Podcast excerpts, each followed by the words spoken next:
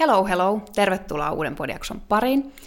Mun nimi on Sinnu Savola, tuottajana on Henrik Savola, ja tänään mulla on keskusteluvieraana Salla Ibrahim. Tervetuloa. Kiitos paljon. Kiva, kun oot vieraana. Me puhutaan tänään kasvuyrittäjän mielenterveydestä kestävästä ja kestävästä kasvusta. Sivutaan ehkä hieman toksista positiivisuutta. Katsotaan, mihin kaikkialle päästään. Tämä on tosi mielenkiintoista sen takia, että ähm, sä oot kasvuyrittäjä itse, ja sitten sä myös oot psykologi ja valmennat kasvuyrittäjiä. Kyllä, näin on. Onko se jotain muuta, mitä meidän olisi hyvä tietää susta alkuun? Tuossa varmaan tiivistetysti. Ehkä niin kuin mielenkiintoista tästä tekee myös se, että me ollaan perheyritys, eli meitä on kaksi kasvuyrittäjää perheessä ja pieni taapero vielä tässä arjen keskellä, niin se ehkä kuvastaa aika hyvin sitä todellisuutta, missä elän kasvatetaan monenlaista. Monenlaista kasvuprojektia on tässä käynnissä samaan aikaan, joo. joo. Tämä on myös kiinnostava aihe, koska mä oon itse äh, mukana yhdessä startupissa tai se, missä mä oon töissä, on startuppi, mm, joka on saanut ensimmäisen rahoituksensa kulune, menneenä kesänä ja pyörittelen näitä teemoja osaltani myös sitä kautta. Me, meilläkin on mielenterveysstartuppi. Tämä on kiinnostavaa, tämä kasvuskene, ja te, te olette tuonut siihen laavussa teidän yrityksessä psykologisen näkökulman, ja niin kuin haluatte tukea kasvuyrittäjien ää, mielenterveyttä. Ja ehkä sitä niin kuin, no miten sä sanoisit, mitä te haluatte tehdä tässä kenessä? No mä tiivistäisin että me halutaan auttaa yrityksiä kasvamaan kestävästi ja niin kuin psykologisesti kestävästi. Et halutaan olla mukana heidän kanssa niissä isoissa unelmissa ja tavoitteissa, mutta auttaa heitä saavuttamaan niitä niin, että ei hukattaisi tai ylikuormitettaisi niitä psykologisia resursseja. Niinpä, jep. Koetko että tälle, varmasti tälle on ollut tarvetta, koska te olette tämän homman tehnyt, mutta miten sä näet, että minkälaiset tekijät kasvuyrittäjillä jotenkin ehkä se tai mahdollistaa sitä kestävää kasvua? Ah, iso, iso kysymys. tota, no kyllähän se ympäristö, missä kasvuyritykset operoi, sekä yrittäjät että sit myös työntekijät, niin on usein aika paineinen ja kovatempoinen ja, ja ajatus on usein siellä tulevaisuudessa ja mitä seuraavaksi tehdään ja näin, niin kyllähän se asettaa aika paljon niin kuin vaatimuksia ja paineita sille, sille mielen hyvinvoinnille ja, ja psykologialle. Että kyllä se niin kuin ympäristönä on jo aika haastava niin kuin mentaalisesti. Mm. Mutta sitten mitä mahdollisuuksia siinä on, niin usein näissä yrityksissä ihmiset on kanssa aika ka- sillä tavalla niin kuin kasvunhaluisia myös sen oman itsensä kehittämisen kannalta, että on aika valmiita myös niin kuin tutkimaan itseään ja jotenkin niitä omia ajatusmalleja ja, ja niin kuin myös haastamaan omia ajatusmalleja ja on sillä tavalla niin avoimia tämän tyyppiselle palvelulle, mitä me tarjotaan, niin näen, että siinä on, siinä on niin ne molemmat puolet. Mm, niinpä, jep, joo. Tota, jep, toi, toi on kyllä kiinnostavaa, että minkäla, minkälaisissa teemoissa, mitä teemoja äh, kasvuyrittäjillä tyypillisesti on, kun ne tulee psykologin valmennukseen? Mm, No siis varmaan se tyypillisin teema on, liittyy jollain tavalla niin stressin hallintaan ja ajan hallintaan ja siihen, että on vaan niin paljon pöydällä. Ja että ei välttämättä vaan niin työn puolesta, vaan että monet on perheellisiä ja, ja on, saattaa olla jopa niin joku kunnianhimoinen harrastuskin siinä, siinä sivussa, että on vaan tosi paljon. Ja, ja monet iso osa meidän asiakkaista on toimitusjohtajia, niin heillä on myös sitä niin kuin roolinsa puolesta aika paljon vastuuta ja myös painetta jollain tavalla niin kuin delegoida sitä eteenpäin, niin miten tavallaan hallita sitä koko palettia ja sitten myös miten oppii päästämään irti niistä asioista, mitkä olisi hyvä delegoida eteenpäin tai mitkä ei ole niin tärkeitä. Niin, niin se on ehkä se tyypillisin, tyypillisin teema. Sitten on toki niin kuin ihan mm, itsensä kehittämisen kulmalla asiakkaita, valmennuksessa, eli haluaa vaan oppia tuntemaan itsensä paremmin. Et ei ole välttämättä mitään sen suurempaa haastetta tai niin kuin ongelmaa, mitä lähtee ratkomaan, vaan enemmän semmoinen, että mä haluan niin kuin ymmärtää paremmin, kuka mä oon ja, ja mitkä mun arvot on ja, ja niin kuin, mitä mä haluan elämältä ja sitä kautta jotenkin elää parempaa elämää. Siinä on ehkä näin niin kuin tyypillisimmät. Sitten on niin kuin johtamisen teemat on ehkä sitten vielä kolmantena, että, että haluaa jotenkin kehittyä paremmaksi johtajaksi ja se joku vuorovaikutus tiimissä ja vaikka niin kuin omien co-foundereiden kesken niin on semmoinen, mitä, mitä haluaa jotenkin tutkia ja, ja kehittyä siinä. Niinpä, jep. Jos mennään nyt heti niin kuin syvään päätyyn. Mennään vaan. yes. Kun puhutaan psykologisesta kestävästä kasvusta, tai puhutaan kasvusta ylipäätään, niin onko kasvusta kestävää hakea ylipäätään onnea tai, tai iloa tai tyytyväisyyttä tai menestystä? Mm. Niin se on ehkä, että miten määritellään kasvu. Mä sanoisin, että jos etsitään onnea siitä tavoitteen saavuttamisesta tai siitä niin kuin suorituksen loppuun saattamisesta sanotaan. Että olisi sitten vaikka niin kuin joku vaikka urheilusuoritus tai nyt vaikka startup-yrittäjälle vaikka exitin tekeminen, että jos se on se, mihin sä ankkuroit sen onnen, että sitten kun mä saan myytyä firman, niin sitten mä oon onnellinen, niin sanoisin, että ei ole kestävää ja voi olla aika kivinen tie ja riskit sille, että uuvuttaa itsensä siinä matkalla, niin on aika suuret. Mutta voiko hakea tai kannattaako hakea onnea kasvusta, niin mä näen, että kasvu on myös prosessi. Ja sehän niin kuin tapahtuu siinä koko ajan. Ja monet meidän asiakkaatkin kuvaa, että jotkut, jotka on niin kuin tehnytkin vaikka exitin jo, että no ei se itse asiassa se exit lopulta ollutkaan se, mikä oli parasta siinä yrittämisessä, vaan se oli se matka ja se yhteisön rakentaminen ja, ja se niin kuin, jonkun merkityksellisen asian eteen töiden tekeminen. Monella kasvuyrittäjällähän on joku merkityksellinen missio, ilmastonmuutoksen torjuminen tai mikä, mikä ikinä, mikä niin kuin ruokkii sitä, sitä tekemistä. Että se on oikeastaan se, mistä se onni tulee ja mistä se jotenkin tyytyväisyys tulee, ei välttämättä niin kuin siitä lopputuloksesta. Mm. Niin en mä tiedä vastauksena kysymykseen joo ja ei, riippuu vähän miten, miten se kasvu niin kuin määritellään. Niinpä, jep.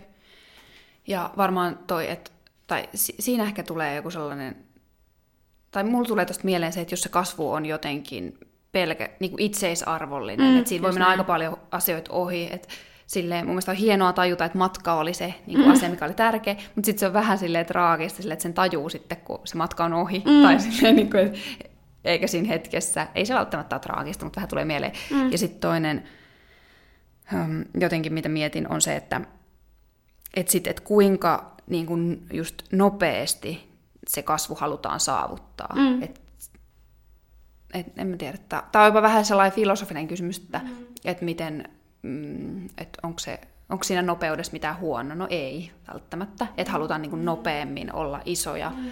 ja niin kuin, mihin periaatteessa toi perustuu se, että sit kun kerätään sijoittajilta rahoja ja saa, että siinä panostetaan siihen kasvuun mm. ja uskotaan, että siinä on arvoa jossain asiassa, missä ei välttämättä vielä ole arvoa mm. ja mm. sellaiseen, niin kuin, että se pyritään niin kuin, saamaan nopeasti. Mutta sitten just toi, että toi oli hyvin sanottu, että sit, kun se usein se missio on joku sellainen, mihin sä oikeasti uskot ja haluat toteutuvan, niin miksei sitä haluaisi nopeammin saavuttaa.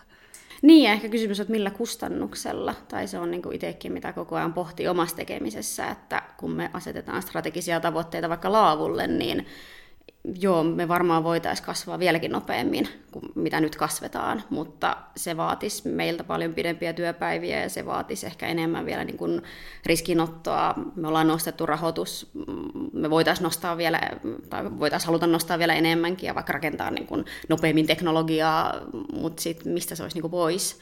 Ja sitä pohdintaa me ainakin tehdään niin kuin mun puolison ja co-founderin kanssa koko ajan, että meillä on myös perhe ja me niin kun, meillä on harrastukset ja me halutaan, että elämässä on muutakin kuin työ, niin, niin sitten me tehdään sitä pohdintaa koko ajan, että kuinka nopeasti halutaan kasvaa. Ja nyt me mm. tehdään silleen yrittäjäksi aika silleen maltillisia työpäiviä ja se mahdollistaa tämmöisen nopeuden. Ja nyt ollaan niin kuin siihen tyytyväisiä. Niinpä, niinpä, joo. Ja tuosta to, to, tulee mieleen toi jotenkin tyytyväisyys yleisesti, että että voiko olla tyytyväinen. Mm, tyy, kuitenkin ehkä on hyödyllistä olla tyytyväinen jossain kohti. Mm. Että sitten jotenkin ajattelen, että tällainen kasvuyrittäjyys voi ehkä ohjata vähän sellaiseen myös epätyytyväisyyteen. Tai mitä sä ajattelet, voiko mm. kasvuyrittäjä olla tyytyväinen? Sä oot itsekin sellainen. Niinku no voiko olla koko ajan tyytyväinen? No, joo. Mm, Mutta niin isossa kuvassa onhan se haastavaa, niin kuin se ympäristö, että, että sä koko ajan mietit, että no mitä seuraavaksi ja mitä seuraavaksi. Ja kun sä oot saavuttanut jotain, jonkun strategisen tavoitteen, niin ainakin niin kuin toimitusjohtajalla pitää olla se jo niin kuin mieli siellä seuraavassa. Niin kyllähän se niin kuin haastaa sitä tyytyväisyyttä. Mutta mä en sano, että se on mahdotonta. Että et sitten jotenkin itsekin on kokenut tärkeänä ne hetket, kun sitten katsoo vähän taaksepäin ja ja niin kun reflektoi sitä, että no, mitä tässä nyt on tapahtunutkaan viimeisen vuoden aikana, tai että no, ollaanpa me saatu aika paljon aikaiseksi, ja niissä hetkissä on todella tyytyväinen. Tai sitten ne on pieniä hetkiä vaikka tiimin kanssa, että niin kun nauraa räkätetään ja niin kun meillä on vaan tosi hyvä meininki ja sitten niin niissä hetkissä nauttii siitä, että vitsi, että onpa mä tyytyväinen.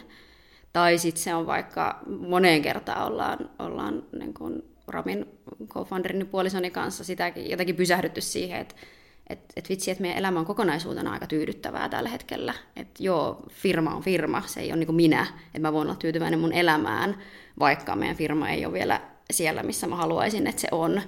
Että jotenkin niin kuin nähdä se elämä myös kokonaisuutena ja niin kuin rakentaa siitä sen näköinen, että sä voit olla siihen tyytyväinen ja ehkä pitää ne firman tavoitteet myös sit vähän niin kuin erillisinä sun mm. omasta identiteetistä. Tuo on muuten hyvä pointti. Mm. Ja varmaan hyvä olla, ehkä voisin kuvitella, että hyvä olla tietoinen tosta, että, em, tai että koko ajan pitää myös mielessä se, että mulla on koko ajan jotain muutakin, mm. tai mulla on ns. voimaa muuallakin, mm. tai voimavaroja tai sellaista, että, että et, tai niin sanotaanko, että se ei ole väärin, mutta eikö se ole aika riskialtista laittaa sit vaan yhden kortin nojaan mm. se oma jotenkin tyytyväisyys? Ehdottomasti, ja, mutta et on, nyt ei olla niinku mikään semmoinen hyperskaalautuva tekkifirma, että tavallaan meillä on niinku mm. mahdollisuus myös mennä sille rauhakseltaan eteenpäin, mutta et onhan se aika karu, että meilläkin on, tai tunnen yrittäjiä, jotka on, ne oikeasti pistää kaikkensa siihen ja niin saattaa olla kaikki omat rahat kiinni ja se on oikeasti semmoinen niin one shot, niin miten se siinä kohtaa teet sitä eriyttämistä, että et hei, et se, että firma onnistuu tai epäonnistuu, niin se ei ole yhtä kuin, niin kuin minä itse. Että et se vaatii semmoista just ehkä niin itse tutkiskelua ja pysähdystä ja reflektointia, että et jotenkin osaa myös erottaa sen, että tämä on vaan työtä, vaikka tämä onkin oikeasti niin tosi iso osa elämää, mm. mutta että se ei ole niin minä ja mun epäonnistuminen ja onnistuminen. Mm. Niinpä, jep. Joo. Ja ylipäätään toi, mitä sanoit aikaisemmin heittona, että voiko olla tyytyväinen koko aikaa, koko aikaa muutenkaan, on ehkä sellainen niin kuin ihan hyvä hyvä niin kuin ajatus ylipäätään elämään, että ehkä se tyytyväisyys on just sellaisissa pienissä hetkissäkin suuremmaksi osaksi, mm. ja sitten välillä zoomata ulos omaa elämää ja olla sellainen, onko mä olla onnellinen siitä. Mm. Jep, just näin. Ja jotenkin hyväksyä myös se, että mm. välillä niin kuin, ei tämä kivaa. Tai siis, mm. ei, mä voisi sanoa, että mulla on koko ajan niin kuin, kauhean hauskaa mm. Elämässä. En tiedä, pystyykö kukaan olemaan silleen, että, niin kuin, että, että itse että elän koko ajan niin kuin elämäni parasta aikaa. Eihän se, niin kuin, ei se kuulu elämään, e- eikä varsinkaan niin kuin kasvuyrittäjyyteen. Että sehän on niin kuin jatkuvaa semmoista vuoristorataa, että jes, jes, parasta ikinä. Niin kuin, ja sitten tullaan alas, että ei helveti, tästä ei tule mitään ja miksi, miksi mä lähdin ikinä tähän. Ja, ja se niin kuin kuuluu siihen. Ja musta tuntuu, että se avain siihen onneen tai johonkin rauhaan on se, että hyväksyy myös sen, että ei, ei tämä ole aina hirveän kivaa, vaan että, että tämä saa myös olla välillä vähän raskasta ja mua saa välillä vähän ahdistaa ja mulla voi olla tosi epävarma olo, vaikka mä uskonkin siihen visioon ja siihen tulevaan ja jotenkin tämä on niin kuin sitä, mitä mä haluan tehdä. Mm. Niinpä, jep, joo. Mm-mm. Minkälaisia asioita sä korostat vielä, kun sä puhut psykologisesti kestävästä kasvusta? Niin avaat sä vielä vähän, että mit, mitä kaikkea siihen voi liittyä? Mm. No mä sanoisin, että se perustaa jotenkin ymmärtää, miksi tekee, mitä tekee. Jotenkin mä uskon, että kestävä kas, kestävän kasvun vastakohta on ehkä semmoinen niin laput silmillä juokseminen, mm. että mennään vaan kohti jotain, eikä, eikä mietitä oikein, että miksi, ja, miksi tämä on mulle tärkeää ja just minkä kustannuksella mä teen tätä, vaan että mennään niin kuin se suorite ja tavoite edellä.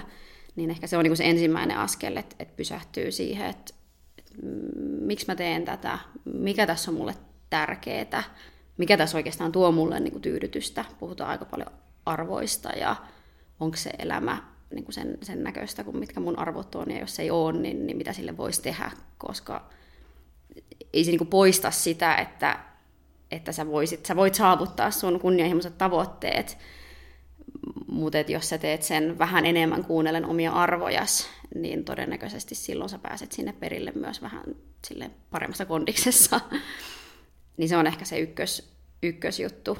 Ja sitten ehkä toinen, mistä paljon niin meidänkin asiakkaiden kanssa puhutaan, on, on se, no se tunteiden hyväksyminen, jotenkin sen hyväksyminen, että että että tämä voi olla välillä tosi raskasta ja ehkä se niin itsemyötätunnon löytäminen myös itseä kohtaa, että, että ei tarvi aina pärjätä ja aina ei tarvi olla niin kuin 110 lasissa, että voi saada hienoja juttuja aikaa, vaikka välillä vähän levähtää ja keräilee itseään ja pyytää vaikka apua.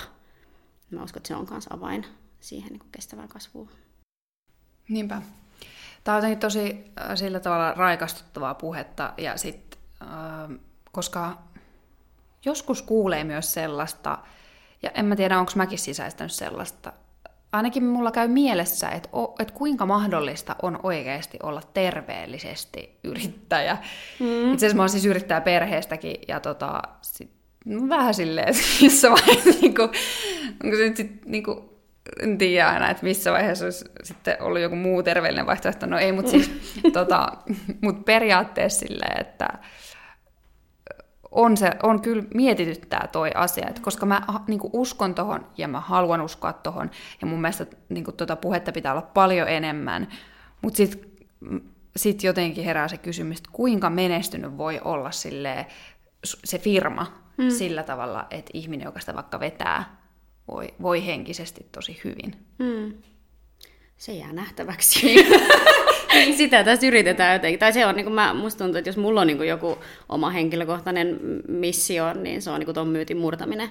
Mä haluaisin näyttää, että se on mahdollista, ja mä haluaisin niin kuin jotenkin todistaa ton vääräksi, että, että koska onhan, niin kuin, kyllähän mä sitä pohdin koko ajan, että onko tämä niin kuin mahdollista ja jotenkin, että pitäisikö nyt mennä kovempaa. Ja niin kuin, se, on, se on jatkuvaa, se on niin kuin, miltä jopa päivittäistä niin reflektointia, että mm-hmm. et, et, mihin sitä aikaansa käyttää ja onko se, niin kuin, onko se oikein käyttää aikansa just näin. Mm. Mutta mä, ehkä mä, mä haluan ainakin nyt vielä olla niin naivia uskoa, että kyllä se on mahdollista. Ja ky, kyllä mä tiedän myös ihmisiä, jotka on, on tehnyt makeita juttuja ja, ja jotenkin pitänyt itse, itsensä järjissään. Mutta ei se pois sulle sitä, etteikö ne vois ole niin ehkä tehnyt kompromisseja sitten taas sen, vaikka sen kunnianhimotason suhteen.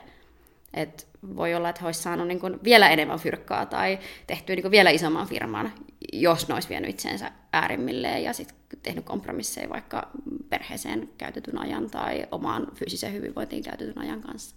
Mm. Niinpä, jep. Mutta ehkä tuossa on just se juttu, mitä tuohon myytin murtamiseen liittyy, että öö, tavallaan se, että pitääkö just niinku liittyä myös tuohon kasvunopeuteen, että et miten paljon me arvostetaan sitä, että joku kasvaa niin räjähdysmäisesti mm.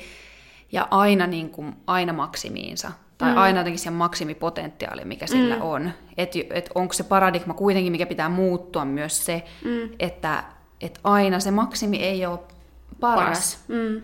Ja sitten, koska eihän se ole ihan niin kuin oikeasti maapallonkaan kannalta enää tiedetään, että ei ole paras. Monessa asiassa, monenlaisissa yrityksissä se maksimi ei ole enää mm. paras, vaan Jep. laatu on paras tai joku muu asia on paras. Että ehkä tuo on myös laajempi muutos, mikä ehkä, ja mihin itsekin haluan uskoa, mm. että se tapahtuu, että meillä tulee enemmän niitä muuttujia mu- muuta kuin se ähm, Potentiaalin ja... maksimoiminen. Niin, mm. jep. Joo. Mä, mä vähän tulee pieni, pieni oksennusrefleksi kanssa, että aina pitäisi maksimoida potentiaali. Tai jotenkin mm. alkanut kyseenalaistaa sitä, että miksi. Tai niin kuin mm. haluan kysyä sen kysymyksen, että mm. miksi sä haluat maksimoida sun potentiaalin. Niin kuin mitä sitten, kun sä oot maksimoinut sun potentiaalin, mitä mm. sitten tapahtuu. Että mm. pitäisikö se olla just se tavoite jossain muualla. Että mitä sä voisit maksimoida sun tyytyväisyyden ja jotenkin semmoisen niin pitkäjänteisen tyytyväisyyden siihen elämään tai niin, mikä ikinä se onkaan. Ja toi, mä oon tosi samaa mieltä, että toi niin kuin, kuulostaa ja tuntuu semmoiselta jopa niin kuin paradigman muutokselta koko yhteiskunnassa. Mm. Ja ehkä jos niin kuin miettii sitten vielä työelämää ja niin, organisaatioita, missä me eletään, niin, niin jotenkin se paradigman mu- muutos myös siellä, että et perinteisesti sanotaan, ja mikä niin kuin tavallaan pitää paikkaansakin yritykset, on sitä varten olemassa, että ne tuottaa mahdollisimman paljon tuottoa osakkeenomistajille, mm. niin onko se näin? Tai voisiko sitä, voiko sitä kyseenalaistaa? Ja voisiko sittenkin olla, että, että, että se ensimmäinen tavoite olisikin se, että ihmiset oikeasti vois hyvin tässä yhteiskunnassa ja sitä kautta sitten myös tulisi sitä niin kuin taloudellista hyvinvointia. Mm.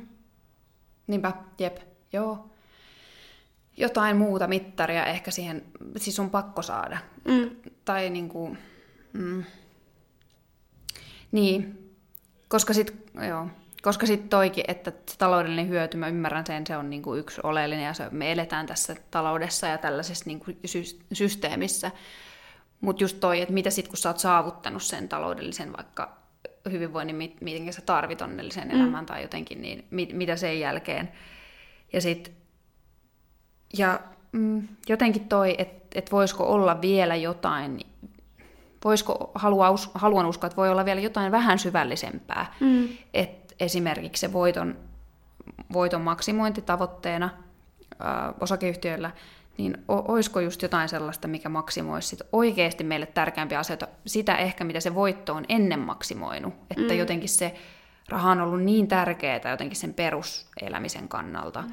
mutta että siinä vaiheessa, kun se ei välttämättä enää lisää loputtomasti sitä elämänlaatua tämän tyyppisessä yhteiskunnassa, missä mm. me eletään siinä populaatiossa, joka tätä voittoa maksimoi, mm. niin sit, mikä on jotenkin se vähän vähän ehkä syvempi, mitä tarvetta siinä halutaan tyydyttää. Mm. Mä en oikein, en mä osaa tuota paremmin pukea. Mm. Ja sitten ehkä vielä tuohon niin lisäyksenä, että, että niitä ei tarvitse sulkea pois toisiaan. Niin. Että me voidaan tehdä taloudellisestikin, tämä on taas niin kuin maksimi, ehkä ei, niin kuin, se voi olla, että ei maksimaalisesti parasta tulosta, mutta oikeasti niin kuin tosi hyvää tulosta myös niin, että ihmiset voi hyvin ja ei kuluteta niitä psykologisia resursseja loppuun. Mm. Niinpä, joo, ei ole syytä vastakkain asetella mm. niitä kahta. Just näin. Tai ne ei ole mitenkään jalan toisessa päissä. Jep. Joo. Öö, niin, onko sä nähnyt sit, no sä sanoit jo, että sä oot nähnyt kyllä psyykkisesti terveitä kasvoja. lupaan, lupaan, että olen nähnyt Joo. niitä. niin, niin, tota... En mainitse nimiä, mutta... Miten mieltä sä oot, pitääkö kasvuyrittäjyyden olla terveellistä vai ei psyykkisesti? No miksi ei pitäisi? Niin. Tai siis, joo, totta kai. Mitä, mitä järkeä siinä on? Tämä on niin mun intuitiivinen vastaus, että en mä tiedä. Niin. Totta kai niin kuin, mä ymmärrän myös sen, että on, on kasvuyrityksillä on myös ajanjaksoja, jolloin he voi olla niin kuin yrittäjä tietoisesti siirtää vaikka niin kuin omaa hyvinvointia vähän syrjään. Ja mä niin kuin tavallaan ymmärrän sen, että voi olla vaikka joku puolen vuoden jakso, niin kuin on nähnyt myös meidän asiakkaista, että nyt, nyt pitää niin kuin vaan jotenkin puskea tämä läpi. Ja samahan niin kuin se voi olla missä tahansa muussa elämänvaiheessa, vaikka kun tulee pieni lapsi tai niin kuin perhe joutuu johonkin isompaan kriisiin, että nyt sun pitää vaan puskea, sun pitää pistää vähän sun omia tarpeita sivuun. Niin kyllä mä niin ymmärrän, että voi tulla jaksoja, jolloin se ei välttämättä ole niin kuin hetkellisesti kovin kestävää se tekeminen, mutta sitten mä näen tärkeänä, että isossa kuvassa jotenkin sit siellä tulee niitä niin palautumisjaksoja ja sä niin isossa kuvassa jotenkin oot ehkä jälleen kerran niin kuin, oot niin kuin tietoinen siitä, mitä, mitä sä teet, etkä mene silleen laput silmillä ja painat vaan niin kuin pitkää päivää, etkä mm. niin kuin pysähdy, että, että milloin tämä loppuu tai miksi mä teen näin. Että et kyllä mä näkisin, että isossa kuvassa ehdottomasti pitää tai olisi hyvä, että myös kasvuyrittäjät tekisivät sitä kestävästi, mutta eihän se niin kuin aina joka sekunti ole mahdollista. Niinpä. Mm. Ja just toi, että pystyykö sen, pystyykö sen jossain kohti ehkä purkaa jollain tavalla, vai et, et sille, toi hyvä toi laput silmi, ettei, me, ettei mene laput silmillä, vaan tun, ehkä tunnistaa sen, tai tuntee sen, että nyt, nyt mennään niin kuin itse, että nyt ei huomioida itseä, mm. vaan huomioida joku muu asia, ja tämä ei ole ehkä kauhean terveellistä, mutta nyt niin kuin tehdään tämä. Mm. Että sekin on jo eri kuin sellainen, että ei niin kuin tunnusta sitä ja tunnista mm. sitä, vaan sitten, koska sit jos se on oikeasti psyykkisesti tosi epäterveellistä, niin sittenhän se niin kuin, homma räjähtää käsiin jossain vaiheessa, mm. tavalla tai toisella silleen kehollisina oireina, tai sitten silleen niin kuin joku muu homma elämässä kaatuu. Tai jos ei kaadu, mutta on ehkä ei, mm. ei ole niin hyvin, mitä voisi olla. Mm, mm, et, yep. et, tie, tietoisuuden taso siinä mielessä ehkä voi auttaa aika paljon. Mm. Se, se mitä mä mietin itse on ehkä, että onko jotenkin, kun mulla tulee mieleen, että kasvuyrittäjät on kuitenkin aika optimistisia mm. ja sellaisia, että halutaan nähdä, ja yrittäjät ehkä laajemminkin, mm. silleen, että et, eikä, eikä siinä olisi mitään järkeä tehdäkään sitä, jos ei ajattelisi ei olisi vähän naivi, niin kuin se sanoi, niin kuin silleen, että ei ajattele, että se onnistuu. Mm. Niin sitten sit toisaalta, mitä ajattelet, mulla tulee vaan mieleen, että tuossa on aika herkullinen sellainen sauma myös vahingossa ignorata jotenkin omia, mm. a, oikeasti sellaisia intuitioajatuksia ja tuntemuksia. Jep, todellakin. Just se, että sä sun kasvuyrittäjänä sun pitää koko ajan myydä sitä visioa. Sä myyt sitä itselle, sä myyt sitä sijoittajille, sä myyt sitä työntekijöille, niin just toi, että se riski on siinä, että sit sä vaan meet ja meet ja meet ja oot vaan niin se visio silmissä optimistisesti, mutta sitten et, et jotenkin taju pysähtyy, pysähtyy kuuntelemaan sitä tätä hetkeä. Ja ehkä myöskään, niin kuin, musta toi tietoisuudessa on tosi tärkeää myös tietää, tai jotenkin niin kuin tunnistaa ne ajurit, mitkä sua ohjaa sinne, sinne visioon tai sinne tavoitteeseen. Et jotkut, mm. Joskus ne, nekin voi olla vähän epäterveitä, että ne voi olla jotain niin kuin just vaativuutta itseä kohtaan, ne voi olla jotain semmoista niin kuin sisäistä ruoskiaa, joka, joka tavallaan ei ole semmoinen ehkä niin kuin terve lähtökohta mennä kohti omia tavoitteita, vaan enemmän semmoinen niin kuin pakottava joku uskomus tai joku, että nyt pitää tehdä isommin ja pitää tehdä paremmin, että niidenkin ääreen jotenkin pysähtyminen, että hetkinen, että haluanko mä uskoa tätä ääntä ja tämänkö takia mä haluan tehdä näitä asioita, vai olisiko joku niin kuin muu ääni tai joku muu syy, mitä, mitä voisi kuunnella. Niinpä, niinpä. Mikä sä ajattelet, että on hy... minkälaiset motiivit on ehkä, mitä sä oot huomannut, että on jotenkin kestävämmällä pohjalla?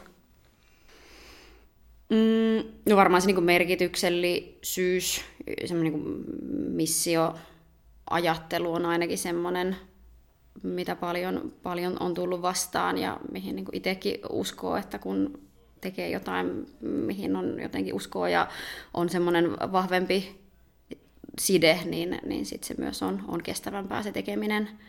Um, no, ihmiset, tai itse ainakin niin omasta henkilökohtaisesta, henkilökohtaisista motiiveista, niin kyllä niin kuin ihmiset ja yhteisön rakentaminen ja semmoisen niin kuin oman näköisen organisaatiokulttuurin rakentaminen on, on yksi syy, miksi mä ylipäätään yritän. Tai että et se ei ole välttämättä se mitä me laavuna, niin kun, tai toki niin kun, halutaan taloudellisestikin saada asioita aikaiseksi, mutta se mikä mulle merkkaa eniten on se, että mä saan tehdä töitä ihmisten kanssa, jotka on mahtavia tyyppejä, nähdä niiden kasvua, jotenkin rakentaa semmoista kulttuuria, missä mä itse haluan olla ja missä mulla on itse turvallinen ja hyvä olla. Niin noin nyt tulee ainakin äkkiseltään mieleen.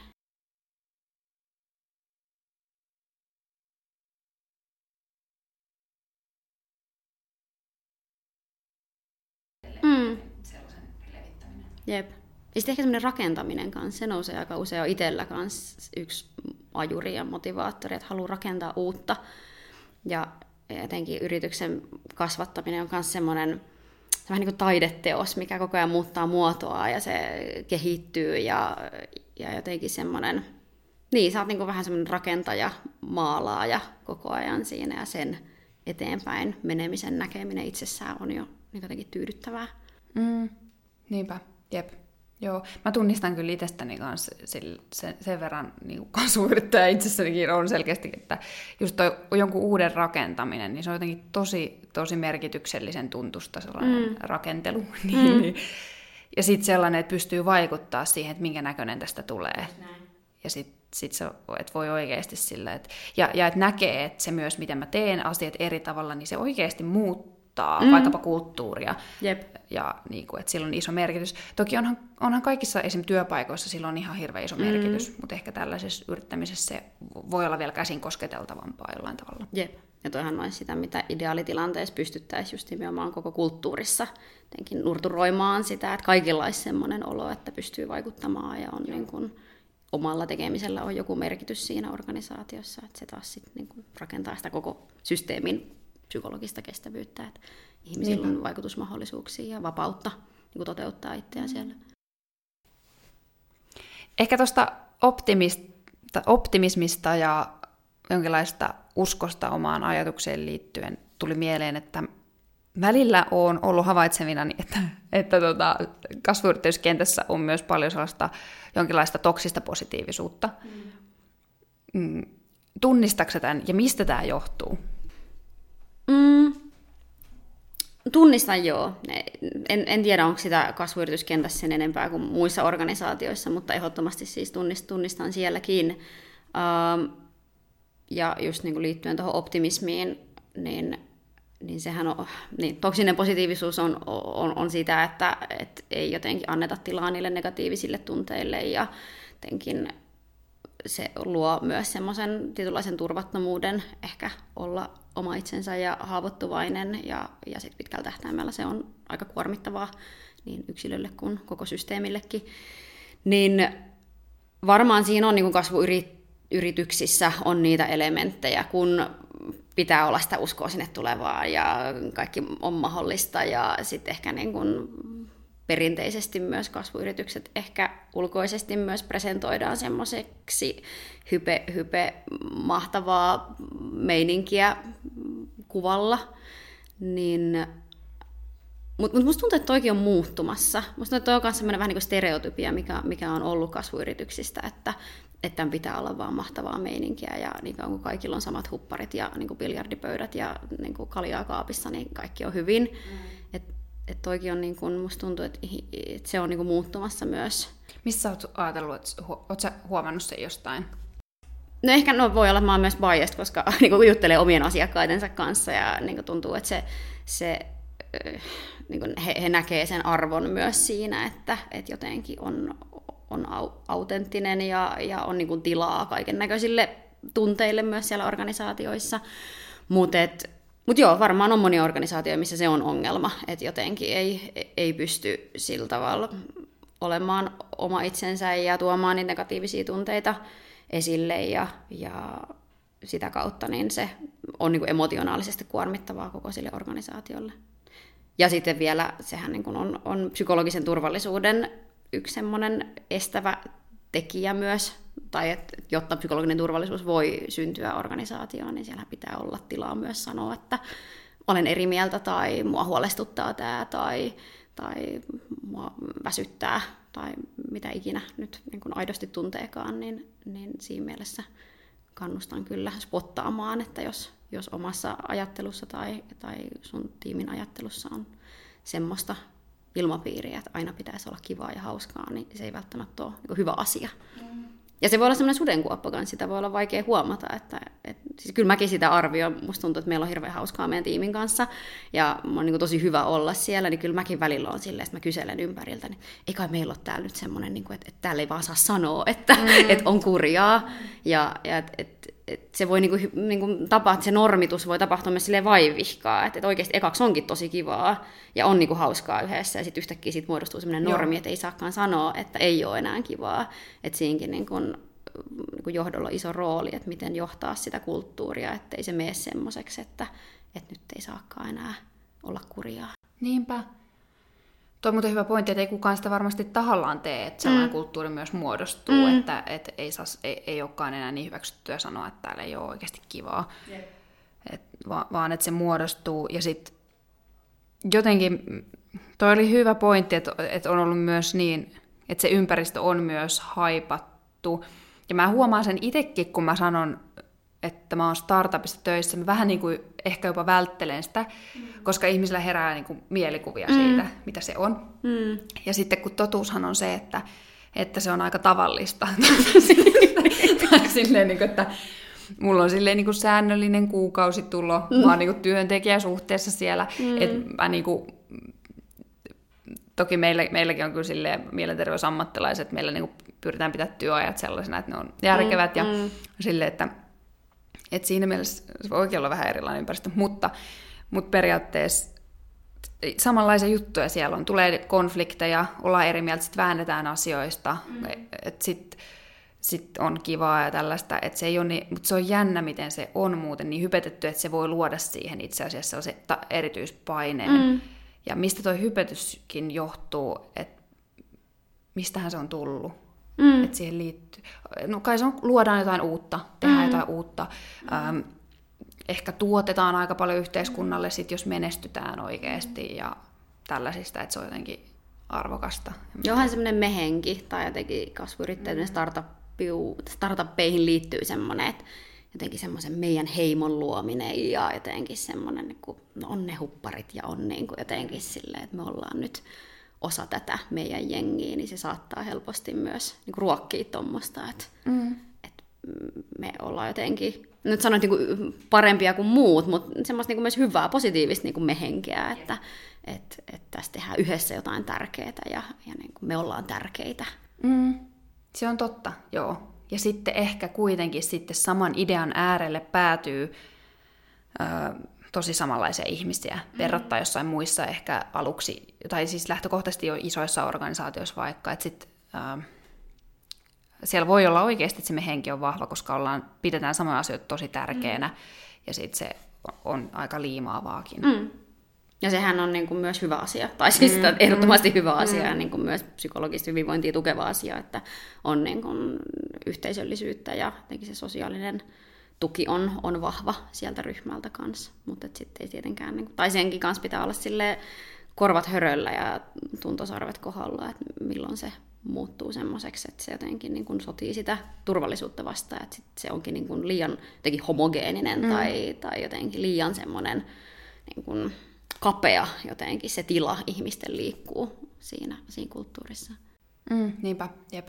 Onko sulla jotain, sä sanoit, että sä kuikuilet teillä välillä, että minkälainen, niin kuin, yrität nappailla sieltä, että minkälainen niin kuin, tunnelma täällä meillä on, ja varmasti olet siinä niin kuin, erityisen tarkka ja hyvä.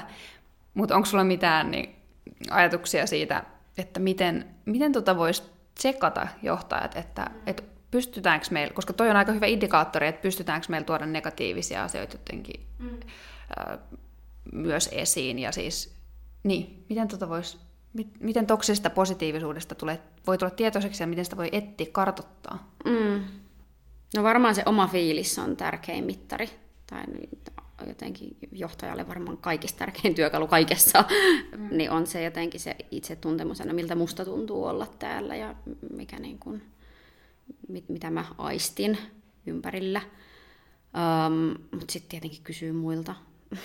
siis se on niin kuin, kysyä ihan suoraan ja, ja kerää sitä tietoa sieltä tiimiltä.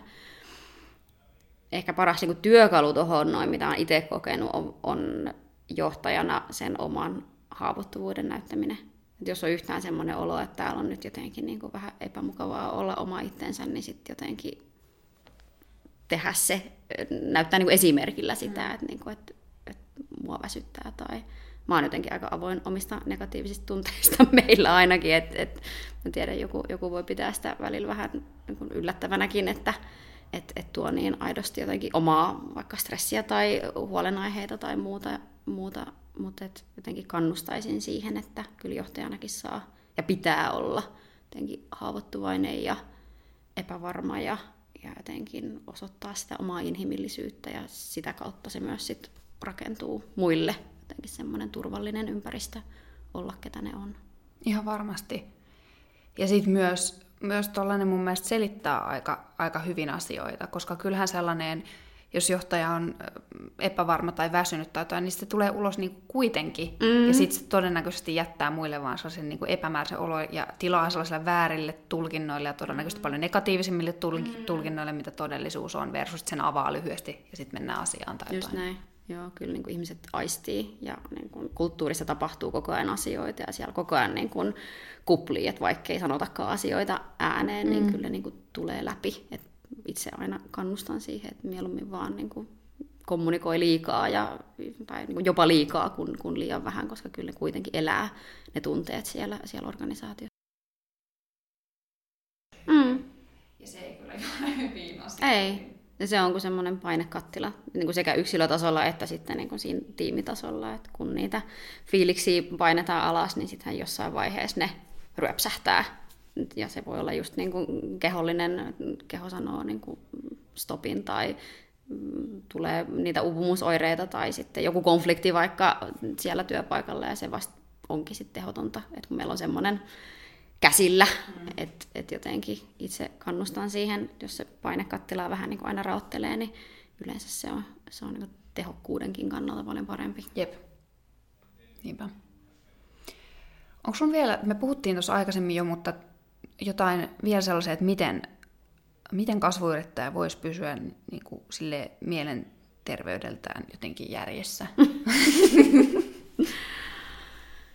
niin. Um, no ehkä mä voin kertoa, miten mä koen pysyväni järjissä. Joo, niin. kiitos.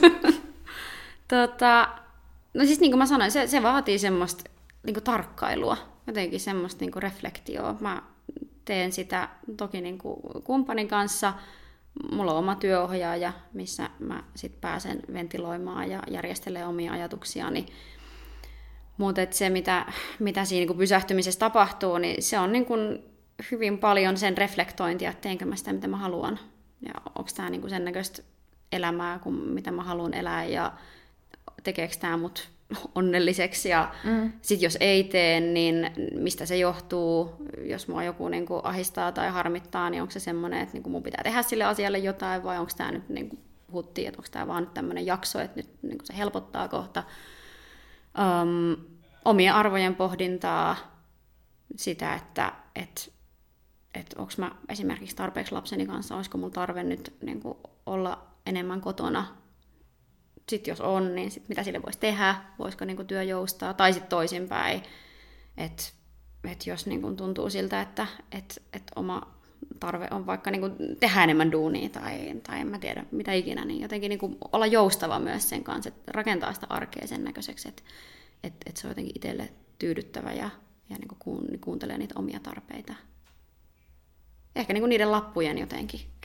Siihen mä ehkä niin tiivistäisin se, että jotenkin niin raottaa niitä omia lappuja ja, ja kuuntelee itseä, että mitä, mitä mä itse tarviin ja miksi mä teen asioita. Jep, niinpä.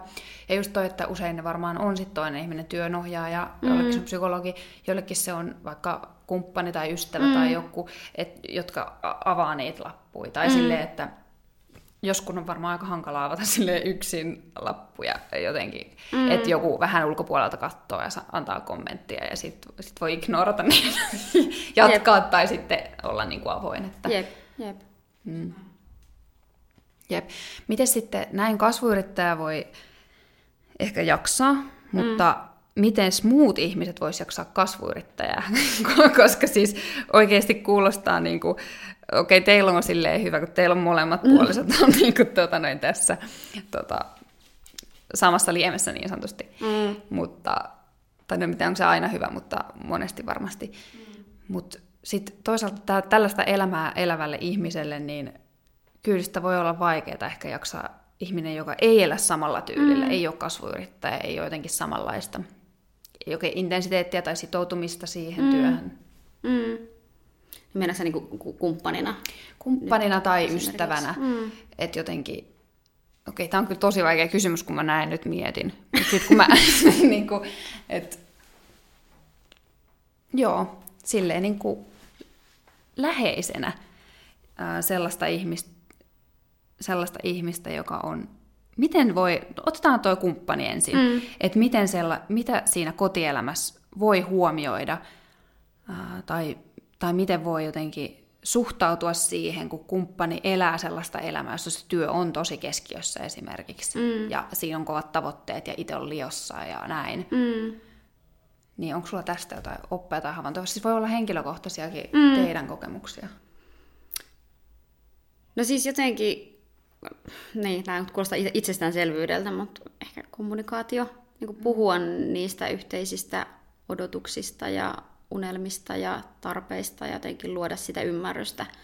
Tosiaan niin meidän on aika helppo, me ymmärretään aika hyvin sitä todellisuutta, missä me, missä me niin eletään Ramin kanssa, että se on, se on kuitenkin aika jaettu, mutta et se tuli meillekin, kun, kun saatiin, saatiin meidän esikoinen tuossa puolitoista vuotta sitten, ja, ja jaettiin aika tasan sitä, että oltiin, oltiin molemmat töissä ja molemmat jonkun verran kotona, niin, niin se niin kuin jotenkin kristallisoitu, että kuinka tärkeää se on ymmärtää sen toisen todellisuus.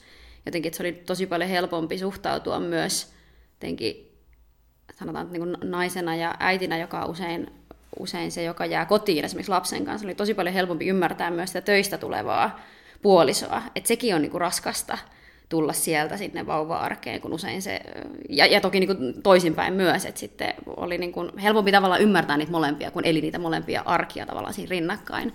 Niin mä uskon, että se on ollut meidän myös semmoinen niin kuin rauhallisen, seesteisen parisuhdeelämän jotenkin kulmakivi, että me ymmärretään niin hyvin sitä todellisuutta, missä me ollaan molemmat eletty. Niin, ja miten sitä ymmärrystä voi kasvattaa, niin vaan niin kuin puhumalla siitä ja niin kuin kommunikoimalla, yrittämällä niin kuin, ehkä puolisona olla utelias siitä, että okei, että, että sulla on tämä niin kuin, intohimoinen suhde tähän työhön ja niin kuin, että mitä se sulle merkitsee ja niin kuin, mik, miksi sä teet sitä ja mitä sä haluat saavuttaa. Ja, mutta sitten toisaalta tietenkin myös kommunikoida niitä omia tarpeita, että jos tuntuu, että ne ei tule jotenkin tyydytetyksi tai, tai jää jotain vaille, niin sitten olla, olla niin kuin avoin niistäkin, että eihän, jos ollaan parisuhteessa, niin kyllähän sen pitää olla niin kuin molempia tyydyttävä, tyydyttävä niin kuin kombo. Niin jotenkin kommunikaatio ja sen mm. yhteisymmärryksen löytämiseksi, niin sitä, sitä mä liputtaisin. Tämä oli tosi hyvä, tai on tosi hyvä. Ja varmasti pätee mihin tahansa ihmissuhteeseen, kun miettii, että toi, mm. että ymmärtää paremmin sitä toisen todellisuutta, jos on erilainen, niin mm. niin sit niin kuin puoli ja toisin, ja, ja pysyy uteliaana sille, mm. eikä oleta jotenkin, että toiselle vaikkapa se työ merkkaisi samaa, tai työstä kun tulee kotiin, että se tuntuisi samalta, tai mm. muuta vastaavaa, vaan että, että kaikillehan noin on erilaiset. Mm. ähm, mutta eihän sekään ole mikään, tai ei olekaan mikään este vaikkapa olla parisuhteessa tai ystävyyssuhteessa ihmisten kanssa, ketkä on tässä hyvin erilaisia. Mutta just toi, että pystytäänkö siihen toisen todellisuuteen jotenkin samaistumaan ja eläytymään, mm. on kauhean tärkeää ja vaatii nimenomaan kommunikaatiota. Että tavallaan kommunikaatio on joo klisee ja yksinkertaista, mutta ei ollenkaan yksinkertaista. Mm. Sitten kun pitää omista tarpeistaan kommunikoida. Yeah. Ja jotenkin mä, teillä varmaan on ollut sille tai voisin kuvitella, että jotenkin vielä. Ehkä sitten kun molemmat tekee, yrit, yrittää intohimoisesti, niin sitten siinä korostuu varmaan vielä jotenkin se omien tarpeiden kommunikointi on vielä tärkeämpää, että jos ne on jotenkin, mm, jos elämässä on paljon merkityksellisiä asioita, mm. jotka vie paljon tilaa, mm. ja sitten ne elämät pitää vielä yhdistää. Mm. Niin Jep, mut se on jatkuvaa kommunikaatio, voi kertoa. niin, niin. se on just sitä. Ja ehkä niin kuin myös niin kuin odotusta. Musta että odotusten kommunikaatio on ollut myös meille tosi tärkeä. Että jotenkin mä tiedän, mitä Rami odottaa multa ja Rami tietää, mitä, mitä mä odotan siltä. Ja sitten pyritään jotenkin niin kuin täyttämään ne odotukset. Ettei, ole se, ettei käy niin kuin, että mä nyt... Tai sanotaan, että jos Rami olisi meistä se yrittäjäpuoliso ja mä odotan häntä kotiin viideltä ja se ei vaan niin kuin ole mahdollista, niin sitten mä turhaan niin petyn siitä, kun että jos olisi niin kuin määritelty jotenkin silleen tarkasti, että mitä mä voin odottaa, milloin hän tulee kotiin ja sovittu se, niin sit se on, tämäkin kuulostaa niin jotenkin itsestään selvältä, mutta, mm. mutta mielestäni niin tärkeää, että ollaan niin tietoisia siitä, että mitä, mitä voi odottaa ja mikä on niin realistista, ettei tule sellaisia turhia pettymyksiä. Niinpä. Ja sitten aletaan niin ylitulkitsemaan, että no kuka nyt on tärkeä, mikä on tärkeämpää, onko se työ tärkeämpää kuin minä, kun ei niin kuin, sekin on jotenkin sit sille harmillisen turha keskustelu, jos oltaisiin alun perin niin jotenkin puhuttu niistä omista tarpeista ja odotuksista, niin sitten ei ikinä tarvitse niin mennä siihen keskusteluun, että no kuka nyt on tärkeämpi mm. ja miksi. Niinpä. Ja mikä teko osoittaa sen, että niin, on tärkeämpi just näin. toi on tärkeä. Just näin. Öö, mikä sitten tekee tosta, mitä sä, kun sä oot valmentanut startup-yrittäjä, niin mi, mi, mitä ominaisuuksia sieltä löytyy, nyt tulee, mutta saa kehua siitä itteekin, että mitkä on, se, mitkä on se ihailtavia, tai mitä sä jotenkin koet arvokkaana, tai että mit, mitä niin kuin, mitä kaikki voisivat oppia startup-yrittäjiltä, tai niin kuin silleen, että mitä siinä on arvokasta? Hmm. Hyvä kysymys. Saanko, mä, mä kehun mun kumppania. Mm. Mä oon niinku, Rami Hammeissa se niinku yrittäjä niinku isolla yllä. Se on perustanut niinku, yrityksiä aikaisemminkin ja on sillä tavalla jotenkin niinku, henkeä veren yrittäjä. Öö, mä ihailen hänessä semmoista uteliaisuutta ja semmoista jatkuvaa jotenkin semmoista niinku, tiedon janoa ja, ja toisaalta myös sit sitä niinku, kasvun ajattelua niinku itsestään, että, että jotenkin on, on valmis koko ajan vähän niin kuin muuttamaan myös sitä omaa näkemystä ja ajattelua, kun löytää uutta tietoa ja jotenkin inspiroituu hirveästi uusista asioista ja muista ihmisistä. Ja musta tuntuu, että toi on niinku semmoinen, mikä tosi monella yrittäjällä Joo. on, että on vaan niinku ihan äärettömän kiinnostunut ympärillä olevasta maailmasta, jotenkin utelias niinku löytämään uutta tietoa ja myös niinku rakentamaan sitten uutta. Mutta siihen liittyy myös se niinku nöyryys, myös ehkä nähdä se niinku oma keskeneräisyys ja joku semmoinen niinku valmius ottaa vastaan myös, myös tietoa, niin sitä, sitä mä kyllä ihailen. Ja musta tuntuu, että se on niinku myös se kasvun edellytys, mm. että se on itse asiassa Carl Rogers myös, myös sanonut, että jotta voi muuttua ja kasvaa, niin pitää kaksi tunnistaa jotenkin se oma keskeneräisyys tai, tai vaillinaisuus, niin musta tuntuu, että se on, se, on niin kuin se ydin kaikessa mm. kasvussa. Mm. Joo, toi onkin muuten kiinnostavaa, koska samalla kun on utelias utelias asioille ja kehittymishalunen, niin siinähän joutuu jatkuvasti kohtaamaan sitä, mm. että a, tota mä en tiennyt, tota mä en, tosta mä en tiedäkään. Mm. Toi, toi on tärkeää, mutta mä en tiedä tosta. Koko ajan Jep. tällaista. Aivan Jep. piinaavaa. Jep, jep. Silleen. niin. Jep. Mm. Ja sen sie, jotenkin jollain tavalla sietäminen yhtä aikaa, kun sitä harjoittaa. Mm. Ei, ei ole mikään se on aika vapauttavaa kanssa. Mm. Tai kun on sitä itse tässä niin opiskellut tai niin oppinut myös matkan varrella, niin se on kyllä aika vapauttavaa. Mm. Jotenkin semmoinen tietämättömyys. Mm. Ei tarvikaan tietää kaikesta kaikkea. Mm. Joo, se on vapauttava ja vapauttaa myös joo, jo, jo, jotenkin sille olemaan läsnä mm. ja, ja olemaan niin kuin, ja vapauttaa ehkä just aitoon oppimiseen. Mm. Sen sä sanoitkin just, mutta tavallaan toistelen, mutta mun ajatus tulee näköjään mm. niin vieras, mutta siihen se, siihen se vapauttaa ja tähtää tavallaan. Että, Jep. et, tota, koska sitten pystyy myös kuuntelemaan esimerkiksi muita ihmisiä mm. silloin, kun on itse tuon suhteen vapaa. Joo. Mitäs vielä? Onko tähän kestävään kasvuun liittyen vielä jotain tai, tai yrittäjien mielenterveyteen, mitä sä haluat korostaa? Hmm.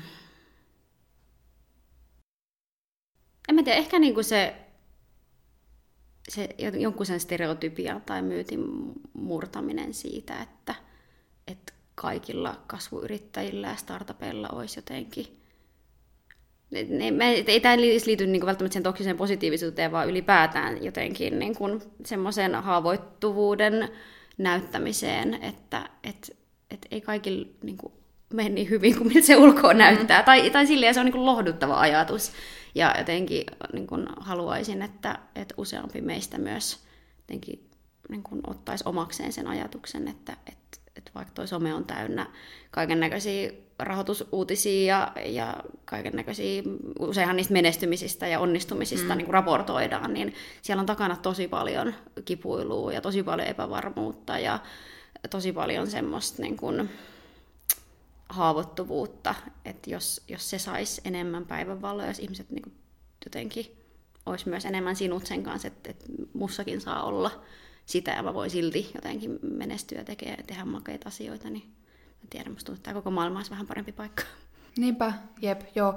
Toi on oikeasti tosi tärkeää, koska ne tulee sekä uutisissa että ylipäätään siis äh, sit keynoteissa. Kaikkiallahan mm. kuvataan se jotenkin se hieno onnistumisen Jep. polku. Okei, joskus siinä on joku pieni roso, jonka kautta sitten ollaan menty mm. menestykseen. Sankaritarina. Niin, sankaritarina. mm. Mut, mutta toihan ei nimenomaan näy. Mutta miten ter- joo, tervehdyttävä se olisi sit kaikille, koska kuitenkin jos, jollain tavalla startup-yrittäjät on ehkä yksi sellainen meidän yhteiskunnan sankaritarina mm. siis käytännössä, mm. mitä me seurataan ja katsotaan, et, ja joilta me opitaan ja niistä luetaan, niin, niin tota, jos tätä jotenkin sitä siihen liittyvää ristiriitaa pystytään mm. avaamaan, niin kuin, niin kuin säkin teet, niin se on oikeasti aina arvokasta, kun sankarit avaa sitä jotenkin elämän moninaisuutta. Mm. Yksi, mitä mä haluaisin vielä kysyä, on se, että ö, miten sitten startup-yrittäjänä sä pidät huolta siitä, että et, onko sitä muuta, mitä sä pidät huolta, että teidän ihmiset voi hyvin sit siinä yrityksessä, tai mitä sä oot huomannut, että sun valmennettavissa ö, yrittäjissä ehkä kannattaa tehdä ton herkkyyden, oman herkkyyden näyttämisen lisäksi, että se yhteisö voisi hyvin? Mm. Koska mielestä... se on kuitenkin aika oleellinen osa sitä startup-yritystä, Todellakin. ne ihmiset. Todellakin, ehdottomasti, tai sehän se on. Niin, se, se, se on. paljon niin, muuta niin, ole, niin. jos ei niitä ole. Tota, no mä sanoisin, että sen pitää olla mukana strategiassa. Se on niin kuin jotenkin se, mm. se lähtökohta, että, että se ei voi olla vaan joku semmoinen, niin kuin, että, että sivuprojekti tai otetaan niin kuin joku yksi luento vuodessa tänne niin kuin nyt korjaamaan tätä niin kuin ihmisten hyvinvointia. Tai mm. sen, sen pitää olla jotenkin mukana kaikessa, mitä me tehdään. Ja se on ollut ehkä niin kuin meidän organisaatiossa meillä on niin onnellinen asema, että meitä on, meitä on kaksi perustajaa ja me jaetaan myös toimitusjohtajuutta ja niin kuin jotenkin luonnollisesti mulle on niin kuin, langennut se vastuu sit ihmisistä, ihmisistä ja heidän kehittymisestä ja hyvinvoinnista ja Rami on sitten enemmän, enemmän vastuussa kasvusta, myynnistä, markkinoinnista, rahoituksesta, niin se on, se on vaan niin kuin tosi vahvasti mun pöydällä. Mulla on tavoitteita liittyen siihen. Se on niin kuin, se, että meidän ihmiset voi hyvin kasvaa, on, on niin kuin motivoituneita ja tekee itsellensä mielekkäitä asioita, niin se on mun tavoite. Et sen mä niin kuin nostaisin jotenkin, että se ei ole mikään sivutuote, se ei tule niin kuin sattumalta, vaan että sen eteen pitää myös tehdä töitä. Ja, ja valitettavan usein se niin kuin esimerkiksi kasvuyrityksissä se, se ensimmäinen, vaikka sanotaan niin people ops-tyyppi, niin tulee siinä jossain 50 hengen korvilla ja se tulee tekemään rekrytointia. Ja sitten ehkä jossain niin kuin sadan henkilön korvilla ollaan silleen, että nyt meillä alkaa perälauta vuotaa, että, mm. et, niin kuin, että pitäisikö niin kuin jotain niin kuin talent development actioneitakin tehdä. Että se tulee niin kuin tosi myöhään, mutta että mä toivoisin, että ja meillä on niin kuin tosi loistavia ja ihmisläheisiä nuoria johtajia, että, että he ottaisivat sen oikeasti niin kuin strategiaan ja miettisivät sitä jo sieltä alusta, alusta asti, että miten, miten nämä ihmiset niin kuin pidetään, pidetään hyvinvoivina. Ja niin kuin konkreettisena esimerkkinä, kun mä olin äitiyslomalla ja mulla oli hyvin rajatusti työaikaa, niin se mun tärkein prioriteetti oli se, että mä pidin one on meidän valmentajien kanssa. Se oli, ei mulla ollut niin kuin mitään sen tärkeämpää kuin se, että, et, ja työnohjaukset, että et mä pidin huolta, että he onnistuu heidän työssään ja saa niin kuin tuen siihen heidän työhön. Et se on, se on niin kuin prioriteetti. Mm. Jep. Oi, olispa kaikki, tai siis niinku kaikkialla silleen, joo, tajutaan toi, tai mm. tais toi. Jep. Mm. Ja toki on siis niinku muitakin konkreettisia, no, niin työnohjaukset, one on one sitten ylipäätään semmoinen ihmisten kuunteleminen, musta tuntuu, että se on niinku ihan super tärkeää, että me ei, ei me johdeta niin kuin, ja tämä on, mun, musta tämä on myös mun oma niin sudenkuoppa, minkä olen oppinut vähän kantapään kautta, että et, et kyllähän ihmiset itse tietää, mitä ne tarvii ja mitä ne haluaa, että ne voi kukoistaa siinä, mitä ne, eihän mun tarvitse tietää sitä. Ei mun tarvitse tehdä mitään master-päätöksiä siitä, että et, et miten niin kun, nyt tehdään tämä, implementoidaan tämä prosessi, jotta ihmiset voisivat paremmin, vaan mä kysyn ihmisiltä, mitä te tarvitte, mitä te niin kuin kaipaatte, miten te pystyisitte vielä jotenkin niin kuin paremmin onnistumaan ja voisitte paremmin että, niin kuin, ottaa sen lähtökohdaksi, että mä oon kuuntelija ja sitten mä mahdollistan niitä asioita, mitä mä kuulen sieltä tiimistä, että mitä, mitä siellä tarvitaan. Niinpä. Kuuntelija ja sitten tuohon liittyy vahvasti myös luottamus. Mm. Et, koska toi kaikkihan kertoo siitä, että et luottaako, luottaako ihmisiin, ketkä on töissä. Mm. Niin sitten jos, jos niinku johtaja ei luota, niin sit ei kyllä ihmiset luota itsekään itteensä ja sille, että tai että se välittyy niin mm. paljon, että sit versus, että jos sä kysyt, että mitä te tarvitte, silloin sä luotat siihen, että he sit, tietää. He tietää. Mm. He on niinku oman itsensä asiantuntijoita mm. ja silleen niinku sen tekemänsä työn. Jep, just näin. Ja siitä tulee myös se olo, että heillä on vaikutusvaltaa ja niinku mahdollisuus vaikuttaa siihen, joka luo sitä merkityksellisyyttä ja niinku sitä kautta sitä hyvinvointia. Jep. Hyvä spiraali on valmis. Just näin. tota, jos me ruvetaan lopettelemaan, kiitos super paljon Salla, kun olit vieraana. Oli tosi kiva, kun olit. Ja toivottavasti kuuntelijoille ja katselijoillekin oli todella kivaa tämä keskustelu, joka ainakin avasi omia, omia ajatuskeloja todella freesaavalla tavalla. Laittakaa kommenttia YouTubessa tai mulle Instagramissa, että Sinnu Sofia, niin mitä ajatuksia tämä jakso herätti, ja laittakaa kanava tilaukseen tai seurantaan äänialustoilla. Ja teitä voi seurata myös. Sua voi seurata ainakin LinkedInissä, Instagramissa, IGssä kaikkialta varmasti löy- jengi löytää. Kiitti kun kuuntelit ja katselit. Kuullaan taas ensi kerralla. Moido!